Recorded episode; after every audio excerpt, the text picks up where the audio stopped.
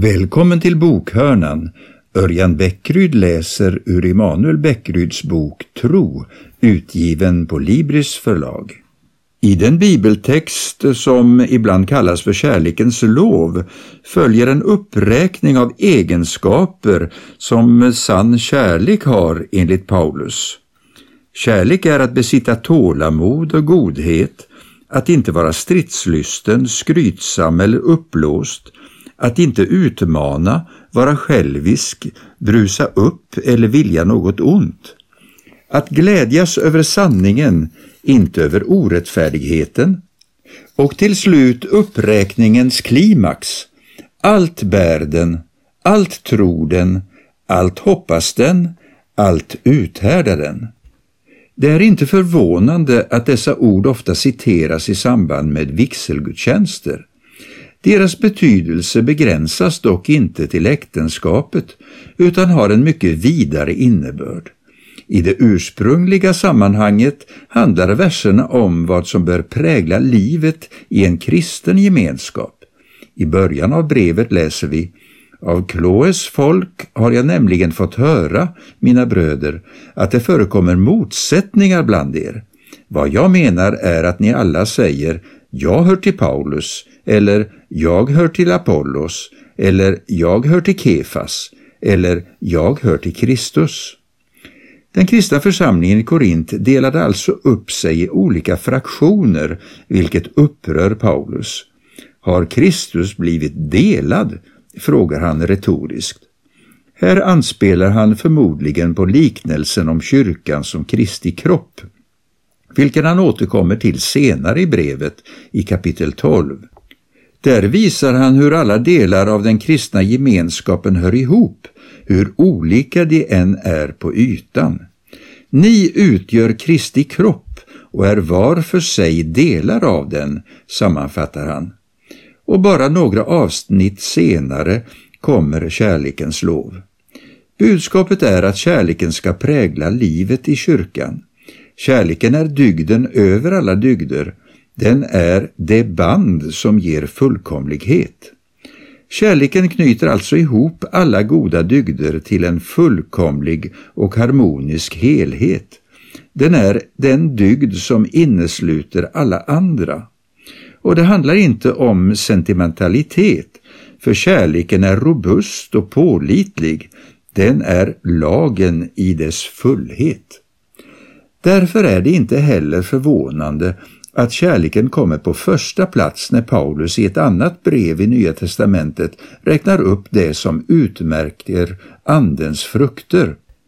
Enligt Galaterbrevet är dessa frukter kärlek, glädje, frid, tålamod, vänlighet, godhet, trohet, mildhet och självbehärskning. Man ska inte i första hand tolka det Paulus säger utifrån ett individperspektiv för honom är Andens frukt något mellan människor. Det handlar om vilken stämning som bör prägla den kristna gemenskapen. Samstämmigheten är stor med det som Paulus tar upp i Kärlekens lov i Första Korinthierbrevets kapitel 13. Det är ingen slump att kärleken kommer på första plats när han ska beskriva olika sidor av Andens frukt. Man kan se de andra egenskaper han nämner som ett förtydligande av vad kärlek är. Parallellerna till första Korinthierbrevets trettonde kapitel är som sagt slående. Paulus har ett kärleksbudskap till de kristna i Korint och i Galatien. En kristen gemenskap som präglas av Guds ande ser inte ut hur som helst, den kännetecknas av kärlek. Jesus och det dubbla kärleksbudet. Aposteln Paulus ord är helt i linje med Jesu egna ord. Ett av de mest kända avsnitten från evangelierna är när Jesus formulerar det så kallade dubbla kärleksbudet.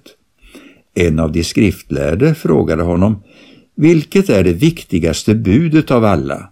Jesus svarade, viktigast är detta, Hör Israel, Herren vår Gud är den enda Herren och du skall älska Herren din Gud av hela ditt hjärta, av hela din själ, av hela ditt förstånd och av hela din kraft. Sedan kommer detta, du skall älska din nästa som dig själv. Något större bud än detta finns inte. Det måste betonas att det Jesus säger i dessa texter på intet sätt är unikt i världshistorien. För det första citerar han Gamla testamentet i dessa verser. Han hittar inte på någon ny moral som judarna inte kan referera till. För det andra är Jesus inte ensam i historien om att ha betonat medmänsklighet. Till exempel formulerade den kinesiske tänkaren Konfucius ett halvt årtusende före Kristus en variant av den så kallade gyllene regeln. Den kristna kyrkan har aldrig hävdat att det är i första hand som etisk lärare som Jesus är unik. Jesus är framför allt en etikens möjliggörare. Genom sin död och uppståndelse och genom Andens gåva på pingstdagen lade Kristus grunden till ett nytt folk, kyrkan, som är en gemenskap tänkt att vara genomsyrad av kärlek. Jesus kommer inte i första hand med en massa livsregler och påbud. Han skapar en gemenskap i vars mitt kärlekens dygd kan gro och växa till.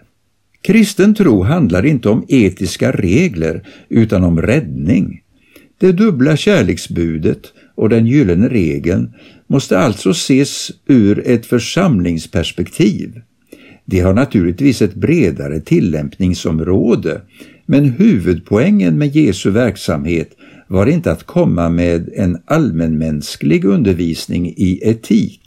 Jesus förkunnade Guds rike och när han gjorde det samlade han en skara lärjungar omkring sig och kallade dem att förverkliga riket.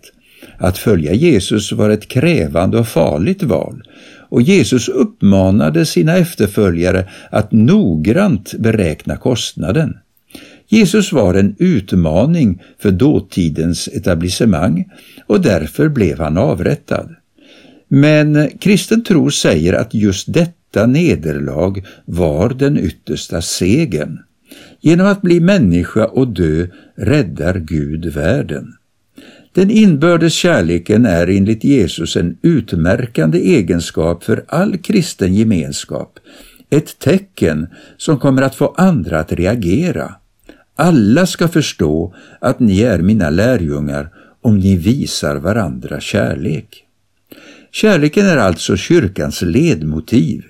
Denna kärlek ska växa och bli till ett vittnesbörd för världen.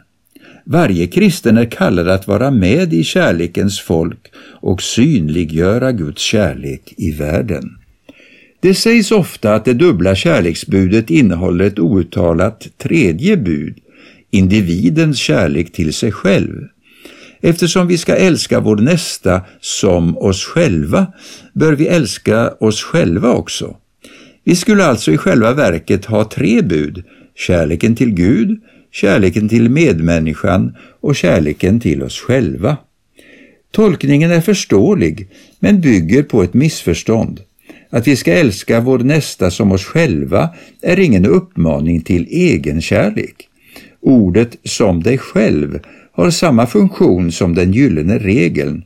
Allt vad ni vill att människorna ska göra för er, det ska ni också göra för dem. Jesus säger helt enkelt att vi ska älska så som vi själva vill bli älskade. Det innebär att vi uppmanas älska vår nästa mer än oss själva, in i döden om så behövs. Men finns det inte människor som borde älska sig själva mycket mer, till exempel människor med självdestruktivt beteende? Jag kommer aldrig att glömma den unga kvinnan jag mötte inom psykiatrin för många år sedan. Hon hatade sig själv till den grad att hon gång på gång skadade sig. Den kristna trons budskap till en sådan person är inte i första hand älska dig själv. Det är ju det hon inte förmår. Budskapet till en sådan person är inte en etisk uppmaning utan ett teologiskt påstående, inte älska dig själv utan Gud älskar dig. Människor som föraktar sig själva behöver inte i första hand höra etiska uppmaningar. De behöver själavårdande teologiska kramar. De behöver få uppleva Guds nåd och kärlek. De behöver få känna sig älskade. Då behövs inget bud att älska sig själv. Vi har inte fått tre bud utan två. Två viktiga gudstjänsthandlingar som synliggör och förkroppsligar denna ömsesidiga kärlek i kyrkan är dopet och nattvarden. Om innebörden i dessa handlingar har jag skrivit i min bok Tillsammans 19 livsviktiga saker som kristna gör när de möts. Här räcker det att poängtera att dessa heliga handlingar har en viktig social innebörd. Dopet uttrycker en ömsesidig överlåtelse. När vi kommer till tro och låter döpa oss upptas vi i den kristna kyrkan och överlåter oss åt gemenskapen. Att döpas är som att säga till andra döpta, lägger i mitt liv. Det är att öppna sitt liv för vännerna i Kristi kropp. Aposteln Paulus skriver till de kristna i Galatien. Är ni döpta in i Kristus har ni också iklätt er Kristus. Nu är ingen längre jude eller grek, slav eller fri, man eller kvinna. Alla är ni ett i Kristus Jesus. Dopet har alltså en starkt social innebörd. Som vi tidigare sett förenade människor över alla slags gränser samtidigt som det utmanar vår individualism. Vi är ett i Kristus. Även nattvarden uttrycker och fördjupar gemenskapen. Denna enkla måltid är inte bara en andlig upplevelse utan även en social.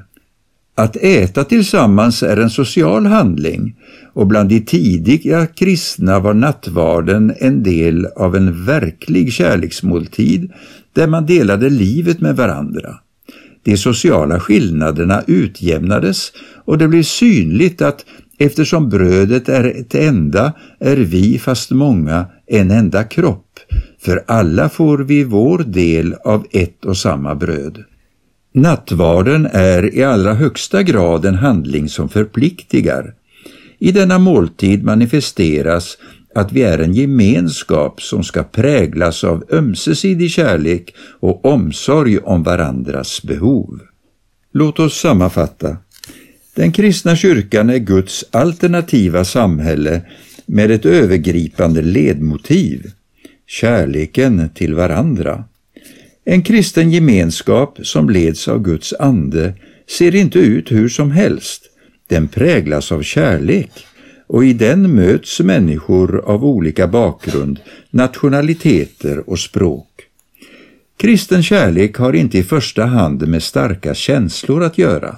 Känslor är inget ont, men de definierar inte vad kärlek är. Kärlekens mått är ett handlingens mått. Äkta kärlek leder till en dödsberedskap. Man är beredd att offra sig för den älskade. Jesu självutgivande död visar oss vad kärlek är. Jesus formulerade det dubbla kärleksbudet och den gyllene regeln. Men han inte bara gav buden, han grundade också en gemenskap i vars mitt kärleken kan gro och växa till. Jesu kärleksbudskap måste ses ur ett församlingsperspektiv. Två viktiga handlingar som synliggör och manifesterar den inbördes kärleken är dopet och nattvarden. Några frågor för samtal och reflektion. Vilka tankar och frågor har detta kapitel väckt hos dig? Var det risken med att betona den inbördes kärleken? Var det risken om vi inte gör det? Läs Markus evangeliets tolfte kapitel och samtala om kärleksbuden.